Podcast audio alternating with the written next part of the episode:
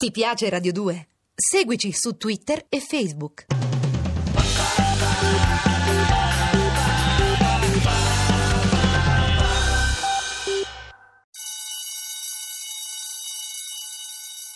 Campanella suonata, lezione di linguaggio cinematografico imperfetta. Sta iniziando. Sta per iniziare, noi si corre in classe. Giovanni Veronesi è l'unico prof che potrebbe arrivare in ritardo rispetto agli studenti, no? Sì, sì, o anche troppo in anticipo. Come sei sul set, come regista, sei un tedesco? Cioè arrivi puntuale, preciso, eccetera, come deve essere un regista? Lo deve essere per sì, forza. Sì, sì, sì, sì, perché poi io ho voglia di andare sul set la mattina, quindi arrivare in ritardo mi sembra di rubare qualcosa di piacevole alla mia giornata. Grande, questo Ma poi bellissimo. come fai ad arrivare in ritardo su Certo, una cosa quando- tua? Quando tutti infatti dipendono da te. No, ma poi bello comunque, questo è bellissimo, cioè, è nel senso che a scuola non è mai capitato di arrivare puntuali perché avevi voglia di andare. No, domani, oggi facciamo il capitolo dei promessi, non vedo l'ora di arrivare a sentire, cioè, invece in questo vedo caso... l'ora di essere interrogato. Esatto, questo non capita a scuola. Quando si gira la commedia o film comici, quanto spazio deve essere dedicato alle prove? Cioè si prova tanto, si provano tanto le scene prima o no? No, non si prova tanto, perché la comicità bisogna aspettarla. Mm. È una, come una bella donna, ti metti sotto casa e ti armi di pazienza e aspetti, sai che arriverà bellissima e quindi questo è il pensiero di, di- di- di quando Sì. arriverà. eh, Sì. ti fa stare lì anche delle ore a aspettarla. È inutile provare perché se poi viene nelle prove e non viene nella scena, poi è peggio. Infatti ti volevo dire- chiedere se ci sono attori, eh, mi è capitato tantissime volte anche a me di incontrare o lavorare con persone che sono spaventate dalle prove, cioè soprattutto quelli comici, attori comici che sono spaventati dall'idea sì. di dover provare una cosa, oddio, poi e non si dire- prova tanto volentieri con i comici, anche perché i comici poi la fanno due o tre volte. Alla quarta viene, già. viene- viene quasi subito se hanno un gran talento, ecco, insomma, non è difficile. Però alle volte può capitare che la devi aspettare, specialmente con degli attori che non sono comici, ma che in quel momento fanno una scena, ad esempio, divertente. E devi aspettare che loro la azzecchino perché anche dargli troppe indicazioni significa creargli della confusione in testa Mhm. perché non avendo un, un proprio tempo comico lo devono cercare all'interno del proprio talento, capito? E quindi andare a cercare in poco tempo una cosa che usi poco è come quando vai in cantina e pretendi di trovare subito la pompa della bicicletta, ma eh, quando l'ho usata? L'ultima volta tre anni fa, dove l'avrò messa?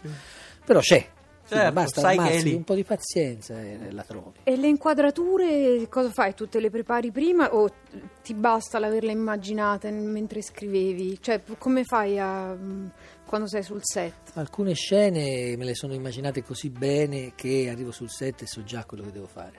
Altre invece vengono mediate dalla location. Io magari mi ero immaginato una location, invece poi me ne trovo un'altra e sono costretto ad adattare le inquadrature. Però è chiaro che quando c'è la comicità in ballo, tutto è in funzione di, di- di questa, cioè la scena deve far ridere e per far ridere bisogna che tu adotti sia in fase di ripresa sia in fase di montaggio dei tempi ben precisi, perché la comicità ha i suoi tempi, non c'è niente da fare. No? E Molto probabilmente per far piangere è più semplice perché basta l'interpretazione di un, di un grande attore, un primo piano, eh, che mh, la commozione può arrivare. La risata è molto difficile che possa arrivare soltanto con il primo piano di un attore, a meno che non sia una maschera straordinaria Certo. come Totò. Ecco. Aneddoto di prove o cose magari, perché a sto punto, Beh, che... ci sono degli attori che non vogliono provare nemmeno se gliele paghi le prove, no? Tipo Abatantuono. Abatantuono ci ho fatto due film, uno serio e uno faceto. Quello serio era eh, Per amore solo per amore, dove lui faceva San Giuseppe con una giovanissima Penelope Cruz nel 93. Ne abbiamo anche parlato eh, in Da una poco. puntata un bel po' bene. E un altro invece, Il Barbiere di Rio, molto divertente, dove lui si esprimeva nel suo modo, insomma così, dove in realtà io invece volevo provare perché avevo dei bambini e quindi insomma volevo...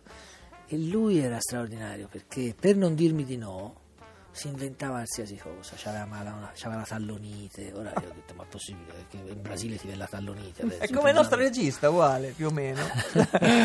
Inventa le cose. Però insomma è, è- molto bello vederlo fingere così a Batantuono perché in quel momento comincia a recitare e quindi è un modo per farlo recitare. Quando arrivava sul set mi diceva la, la scena, non aveva neanche letta la scena diceva dunque la scena qual è? E intanto guardava il copione, no? E guardava per la prima volta la scena. E già fingeva di Già vediamo. Ah sì sì ho capito, sì, è quella dove io dico va bene e intanto legge la battuta, capito? Ma tu come hai intenzione di farla? Eh, da dove la metti la macchina? Dico ma la metto di là. Ah, mentre la dici di là io dico questa battuta, girava pagina. È praticamente il suo modo di approcciare alla scena, questo però poi dopo i risultati sono fantastici, eh, Eh, perché sì. Matantuono è uno di quelli che con l'istinto riesce a sopperire qualsiasi cosa. Sì, è uno di quelli che fai fatica a capire se sta recitando o se sta facendo una cosa è sul serio, fantastico. una naturalezza impressionante, vero? Scusa, io batto sempre sul- un po' sul tasto dello sceneggiatore. Le, le storie sono storie che rubi alla realtà o sono una fan- fantasie tue di solito? Come te la Ma gestisci? l'ultimo film che ho fatto, L'ultima ruota del carro, è la storia di un personaggio esistente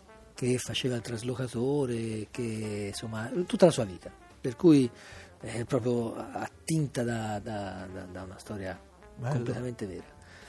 Manuale d'amore, ad esempio, il primo, ci ho messo tante cose del mio primo matrimonio. E infatti la mia ex moglie secondo me mi ha odiato perché ho messo tanta roba, tipo quando me ne sono andato di casa, il giorno che me ne sono andato di casa, che è il giorno più brutto della mia vita, perché ero col cane che entrava dentro la valigia perché voleva venire con me, poi usciva perché voleva stare con lei. E mentre litigavamo, mentre io dicevo, ah no perché tu, no, perché allora te è colpa tua, perché quella volta, eh?" con la coda dell'occhio vedo un paio di sci sull'armadio, nuovi, fiammanti. E dentro di me era il 19 di giugno, dico che faccio, li porto via o non li porto via? Perché poi ritornare qui dentro come un sorcio a pigliare gli sci è, è umiliante. eh. A giugno me, per lei, poi. a giugno. Eh. Dico, però è anche brutto adesso mentre sto litigando, pigliare la scala e prende gli sci, lei penserà, dico, guarda sto stronzo Che mentre sta- litighiamo, litighiamo- pi- pensa agli sci. e quindi non sai cosa fare. Allora andando via ho preso un- gli scarponi. Gli scarponi li piglio, tanto cazzo. E beh, buono, perché poi hai potuto tornare in inverno e dire guarda, avevo No, preso gli i scarponi, l'hai persi. Sci li ho persi, eh, preso solo gli scarponi. Eh, a questo punto eh, lo ringraziamo stavolta Sì, eh, grazie, ufficialmente grazie sul mille. podcast il prof eh, Giovanni Veronesi di essere stato con noi, grazie mille. Grazie a voi, grazie a voi.